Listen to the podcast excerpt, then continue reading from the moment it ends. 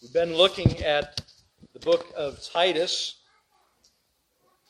the instruction that we have as believers, and today we're going to be looking at Titus chapter 3, the rich and the deep truths. You may remember last week as, as we were reading through the, the passage, there was this one long sentence in there, and I said, I'm not going to try and parse through all the, the details of that sentence because there's so much richness in it. That's what we're we're going to be literally looking at one sentence of scripture today for the message. Obviously, we're going to look at other things, but one sentence in this letter to Titus that Paul wrote that that carries these these deep and rich truths of who we are in Christ, what, what are the blessings that, that are ours in our salvation.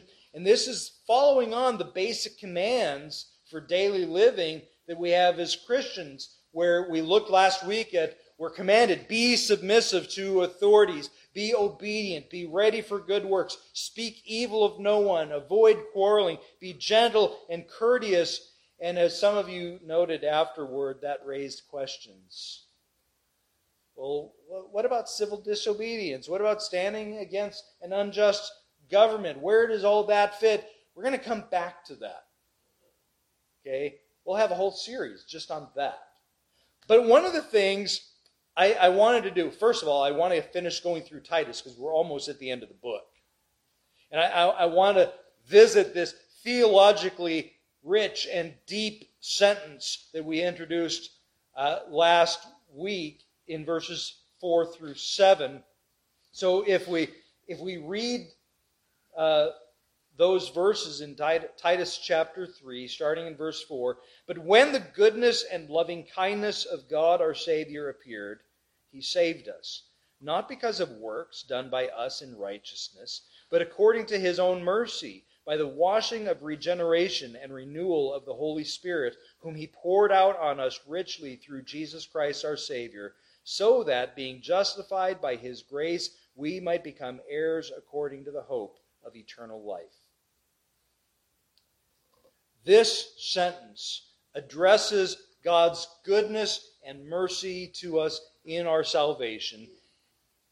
And it lays it out as this is the pattern for and the reason for us to offer the very same things to others. All those things that we looked at before, where we're told to give honor, to be in submission to authorities, and, and to, to give honor to other people, and to speak ill of no one. And, uh, and we have all of these things, and, and we hear it and we say, yeah, but, right?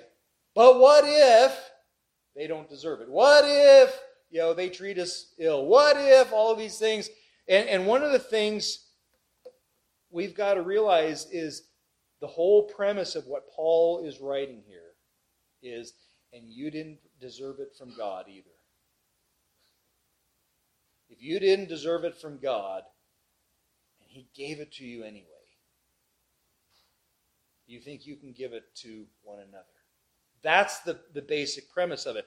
I want to reread starting in verse 1 of chapter 3 and then go back again through the part, the part that I just read because it all has to flow together. Remind them to be submissive to rulers and authorities, to be obedient, to be ready for every good work, to speak evil of no one, to avoid quarreling, to be gentle, and to show perfect courtesy toward all people.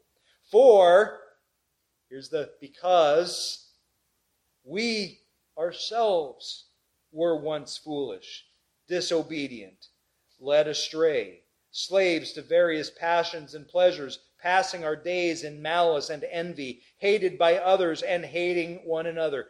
Anyone in this room not fitting in that category of, yep, that used to be me?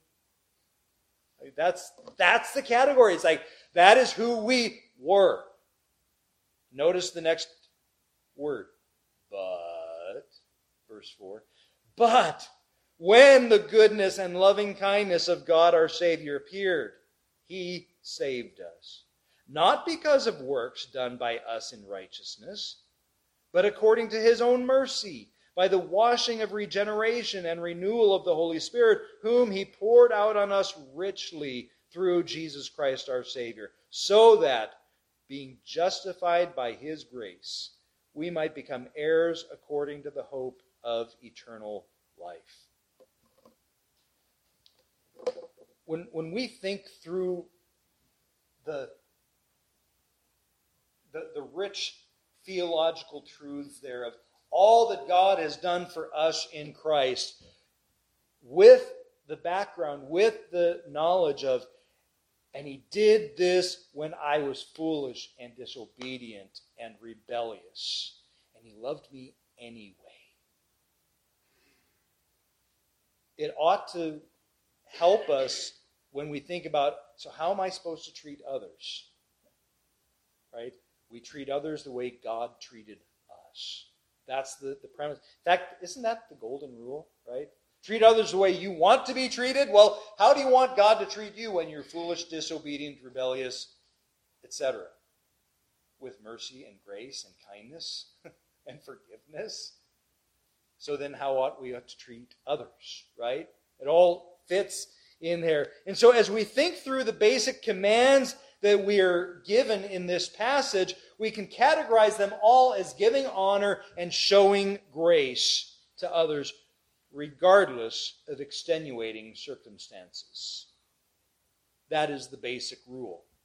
Roger, is there such a thing as the basic rule in law enforcement and law?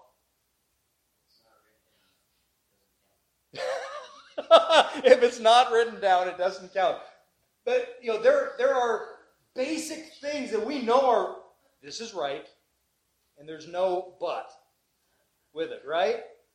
I, I mean, that's I, I remember from years back, driver's ed, basic rule.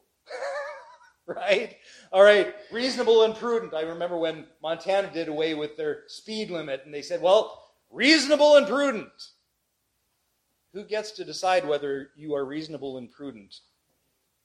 The officer does. right? It kind of goes back to the basic rule. Well, what is the basic rule that God gives us? Give honor and show grace. That's the basic rule. We must understand the foundation of the basic rule, the application of the basic rule, before we can examine any exceptions to the rule right? All those yeah buts or what ifs that were raised last week with wait, wait a minute. We're, we're to submit to those in authority and, and honor those that are uh, ruling over us. And, But yeah, but what? Yeah, but what? Uh, no, let's talk about basic rule first. We can't go to the yeah buts until we know we have a solid foundation of what is the basic expectation that God has for us and what has God done for us. Why are we to give honor and grace to others? Because God gave honor and grace to us. He showed us grace when we were foolish and disobedient and all these things.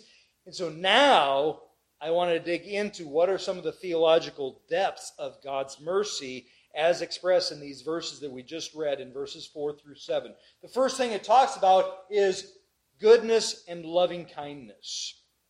This is what God showed to us in Christ. And depending on your translation of the Bible, you have slightly different uh, wording on this.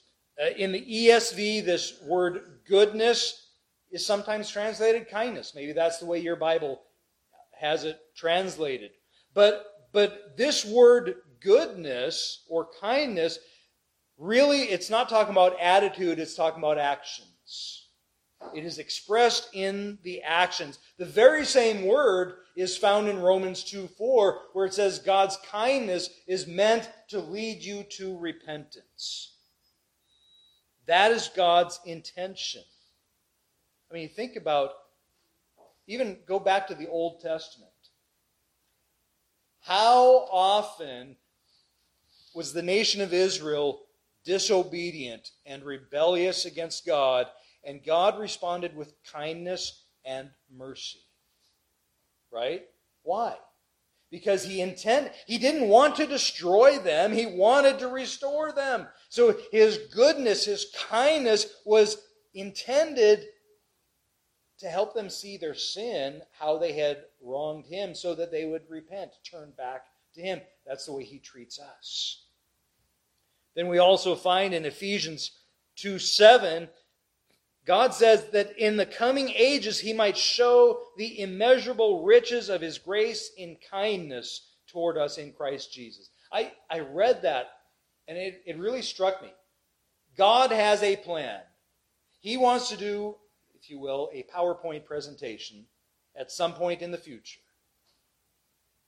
And I don't know who the audience is. We're not told in the scripture. But in the coming ages, God has a plan. He wants to put on display the immeasurable riches of His grace in His kindness toward us through Christ. Maybe this is when we get to heaven, when we are all in His presence and we are worshiping Him, and we're so thankful for all that He did, and then He's going to say, Oh, wait a minute. You still don't really have a clue let me open up your eyes and show you how rich and deep it really is beyond that which you could understand while you were still on this earth. Maybe that's the way it is. Maybe it's to the angels as, as we lay our crowns before God and worship Him uh, in, in response for all of His goodness and the rewards that He gives us. Maybe then He's displaying to the angels who the Bible says desire to look into the things of salvation, maybe it's to them that he's going to display the immeasurable riches of his grace. Maybe it's to the devil and his rebellious angels as part of their punishment and his revealing to them of this is what I was doing. This is the battle and this is the result. Here's we don't know all of the whys. But what we do know is that God says, Oh, there is coming a day that I want to show off how kind, how good I was in granting salvation. God desires to show that off. His immeasurable riches in his goodness, his kindness toward us. We deserved punishment for our sins. And yet God extended kindness, giving us good things even to the extent of offering forgiveness for our sins. Then we go to this second one, loving kindness. And, and this word loving kindness literally is the word philanthropy. God wants to display his philanthropy to us. Well, philanthropy we understand, understand as doing good. So, two different words that both talk about the actions, the doing of goodness or kindness, right? And, and philanthropy, uh, we, we think about, you know, Jesus went about doing good, healing the sick, feeding the hungry, welcoming the outcast. Isn't that still the way we think of that word philanthropy? Those who are without, we help because we care, because we can. And it says, God has done this for us. We are the outcast. We are the helpless. We are the gutter dwellers. And God said, Here, let me help you. Let me bring you in. And so, I, how deep and rich is that? God did that for us and says, Now do it to others because that is what I have done for you. And he continues to show this kind of goodness and loving kindness today. It wasn't just back then. This is a continuing theme of his work. And then verse 5 tells us what is the, the true application of that goodness and kindness, his, his mercy. He saved us. that word saved I mean, when when we think of the word saved, you know, we think rescue, we we think you know forgiven, but the word saved literally means to heal or to make whole. Sin is a destructive force in our life. it leads to death, right? The wages of sin is death. God says, The soul that sins, it shall die. He told Adam, In the day that you eat thereof, you shall surely die. sin is not an easy thing, it is a deadly thing. And when we talk about being saved, we need to remember that, that salvation is more than, quote, just being forgiven of our sins. It is restoring all of what sin took away. It is fixing what sin broke. We're, we're talking about being restored to a perfect wholeness with God. What was it like when man was first created?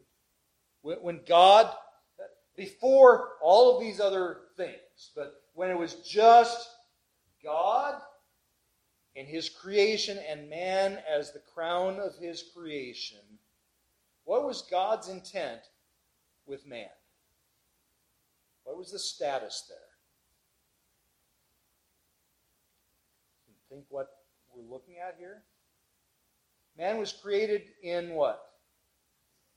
The image of God, in the likeness of God, and with the capability of relationship with God. And that's the picture that we see initially in the garden. That mankind had this perfect oneness relationship with God, where God could come to the garden and walk with Adam in the cool of the day. And they enjoyed intimate fellowship, friendship. And then what happened? Sin broke that. When when Adam and Eve sinned,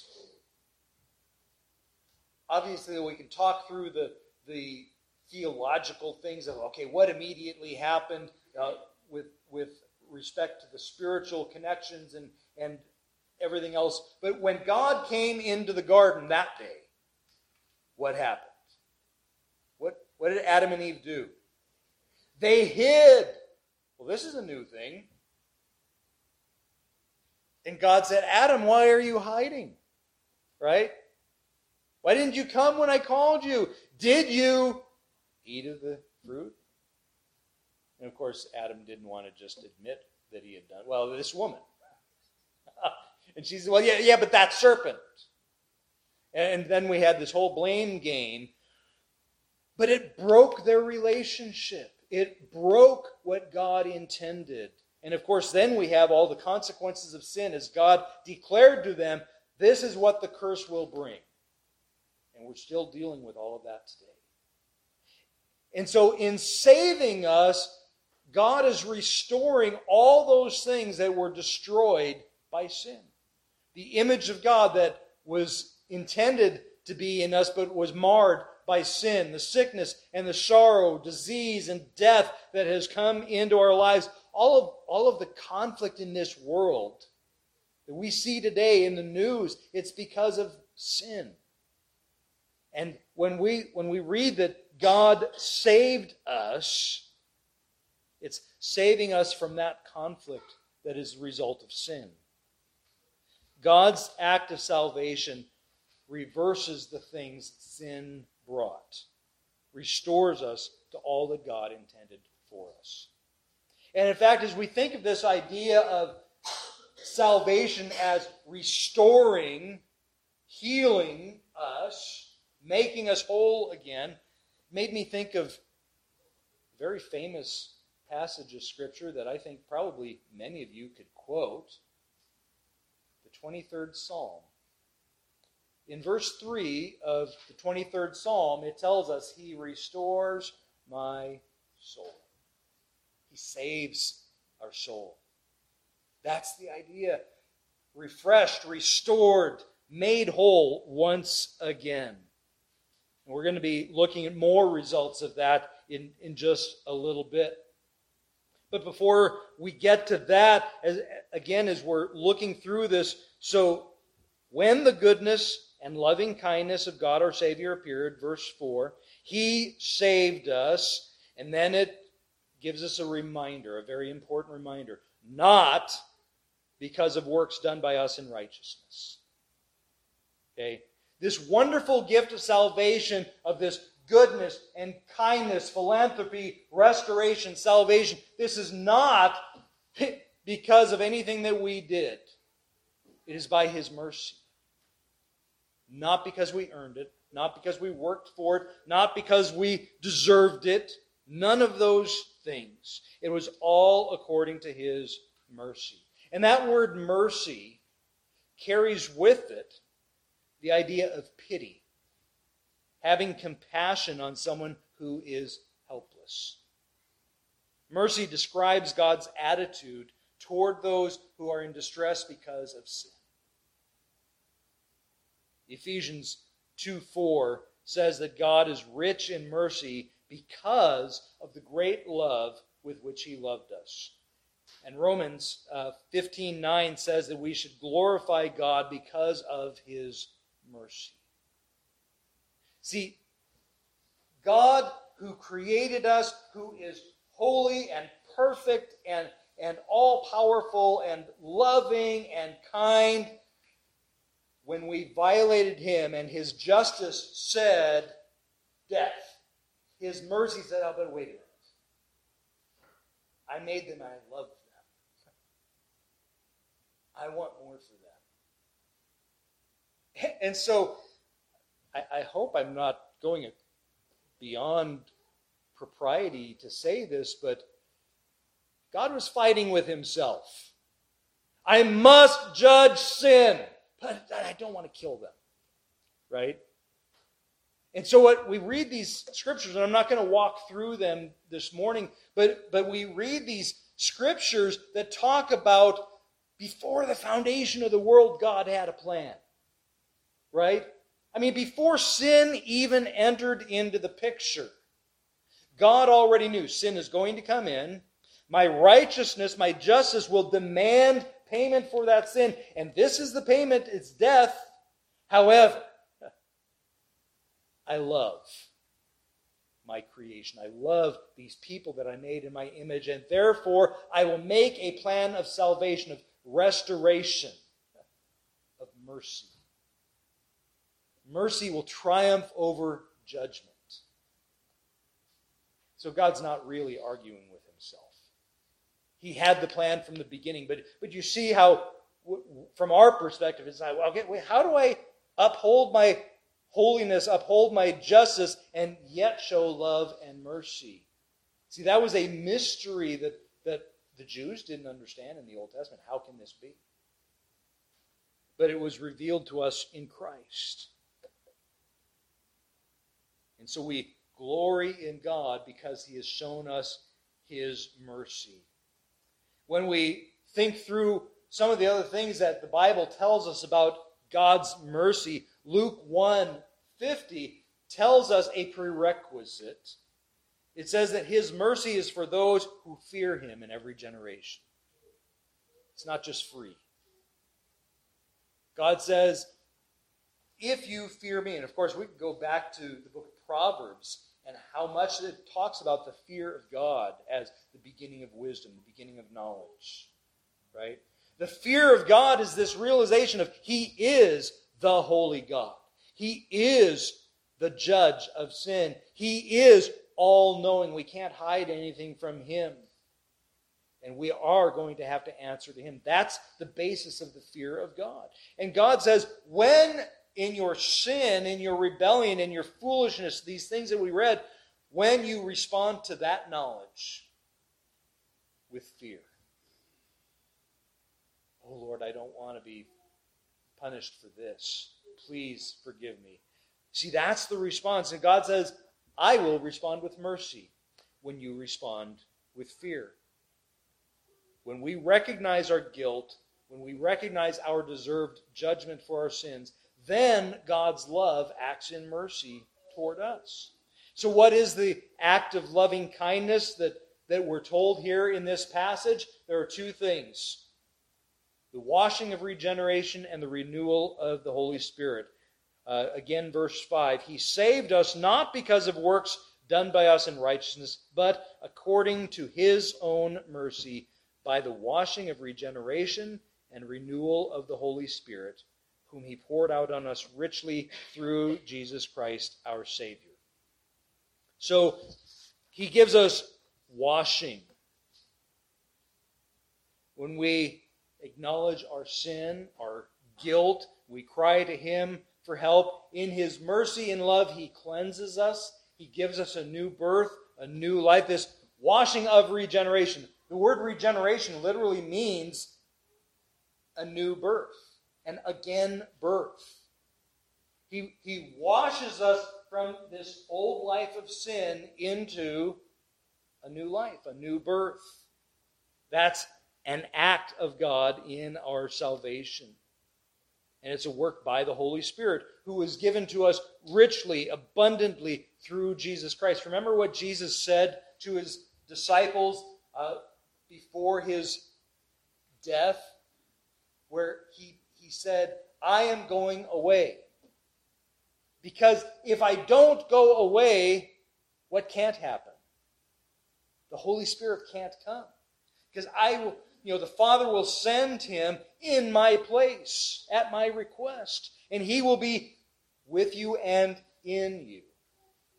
So the Holy Spirit is a gift of God poured out richly through Christ. this renewal of the Holy Spirit talks about a, a fresh working of His Spirit in us, enabling us to live our lives for Him, for His glory. Live lives of obedience by the working of the Spirit, enabling us. What is the result of this regeneration and renewal in our salvation? Then it tells us in verse 7 so that being justified by his grace, justified, declared righteous and holy. What was the first description of us in this passage? Foolish, disobedient, led astray, slaves to various passions and pleasures, passing our days in malice and envy, hated by others and hating one another. That's the description. That's who we are in ourselves, in, in our natural state. And God says, But in Christ, I declare you righteous and holy. All of that is wiped away in Christ. It is a judicial act by God. We who were previously guilty sinners, deserving of God's judgment, are not only treated with grace and kindness, but in saving us, he declares us to be holy, perfect in his eyes. And of course, this is through his grace. Grace is an undeserved favor. And then what comes next? Once we are declared righteous, then he says, and we become heirs according to the hope of eternal life. An heir is one who inherits the family property. Our inheritance is life eternal with God as his children. We get God. We get heaven. We get all the things that come of being children of God. That's the hope of eternal life. That is our inheritance. In one sentence, there are so many rich theological truths that have been presented God's goodness, His kindness, His mercy, which saved us, the washing, the, the giving us a new life by the Spirit in order that we might be declared righteous by grace, that we would become heirs with a real hope of eternal life. We've received all that from God. But what does this tie in with? Remember what we're told at the beginning? Why is this important for us to know? Because it's based on this of how God did all of this for us while we were still sinners. He says, Now you treat others the way I treated you. Give mercy, give kindness, give goodness, give honor, give respect, give obedience to others, that you might be able to draw them into a saving faith. To understand this is how God treats us if we come to Him for forgiveness, if we come to Him in the fear of his judgment. If we come to him in, in faith, knowing, God, you are so good to me and I don't deserve it.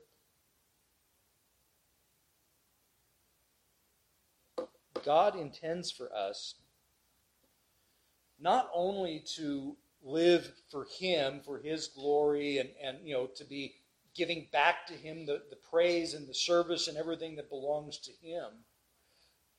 But then He also intends for us to be outwardly serving Him, reflecting Him, showing His grace, showing His love, showing His mercy to others. And that is exactly what Paul said here to Titus teach this in the church. Remind people of these things because this is living the life of godliness. Not just about us and God. It's us and God, and then us introducing God to others to bring them to God. And then they join with us in worshiping God and serving God, and we are encouraged. And then, I mean, think about it. This, this body of believers, isn't that exactly what has happened? right? And so we gather together so we encourage one another to live for God and to tell others about God, and we invite others to learn about God and meet God and serve God and believe God. And then they join and are encouraged and they grow, and then again we go out and we tell others. And that's God's plan. Because God is not willing that any should perish, but that all should come to repentance.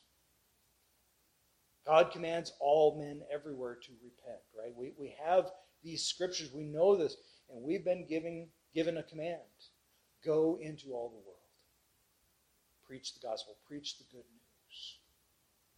That though we are sinners, God loved us. For God so loved the world that he gave his only begotten Son. Right? That's the message we've received it, we ought to be able to live it and give it to others. Let's pray. Father, we thank you so much for your goodness, your kindness, your grace, your mercy, that you have poured out so abundantly upon us. That even though we were foolish and disobedient, wicked, you still loved us and you sent your Son to die for us, to give us salvation if we would respond to you. With that confession of sin, with, with that uh, seeking of repent of, of forgiveness. Father, we pray that you would help us to show to others the grace that you have shown to us. That we would be ever mindful of how richly we are blessed in Christ and to be a blessing to others for your sake, for your glory, that we might draw them to you, introduce them to your saving grace. Thank you for allowing us to serve you in this way, and we ask that you would guide us, help us to live our lives for your glory. In Jesus' name, amen. to close our service, we're going to sing a song again. It's not in the hymnal, and it's been a while since we've done this one. It's called His Robes for Mine. And, and it talks about this great exchange that happens in our salvation. that, you know, though we were clothed in sin, we received Christ's righteousness because of his love and his mercy. Let's stand together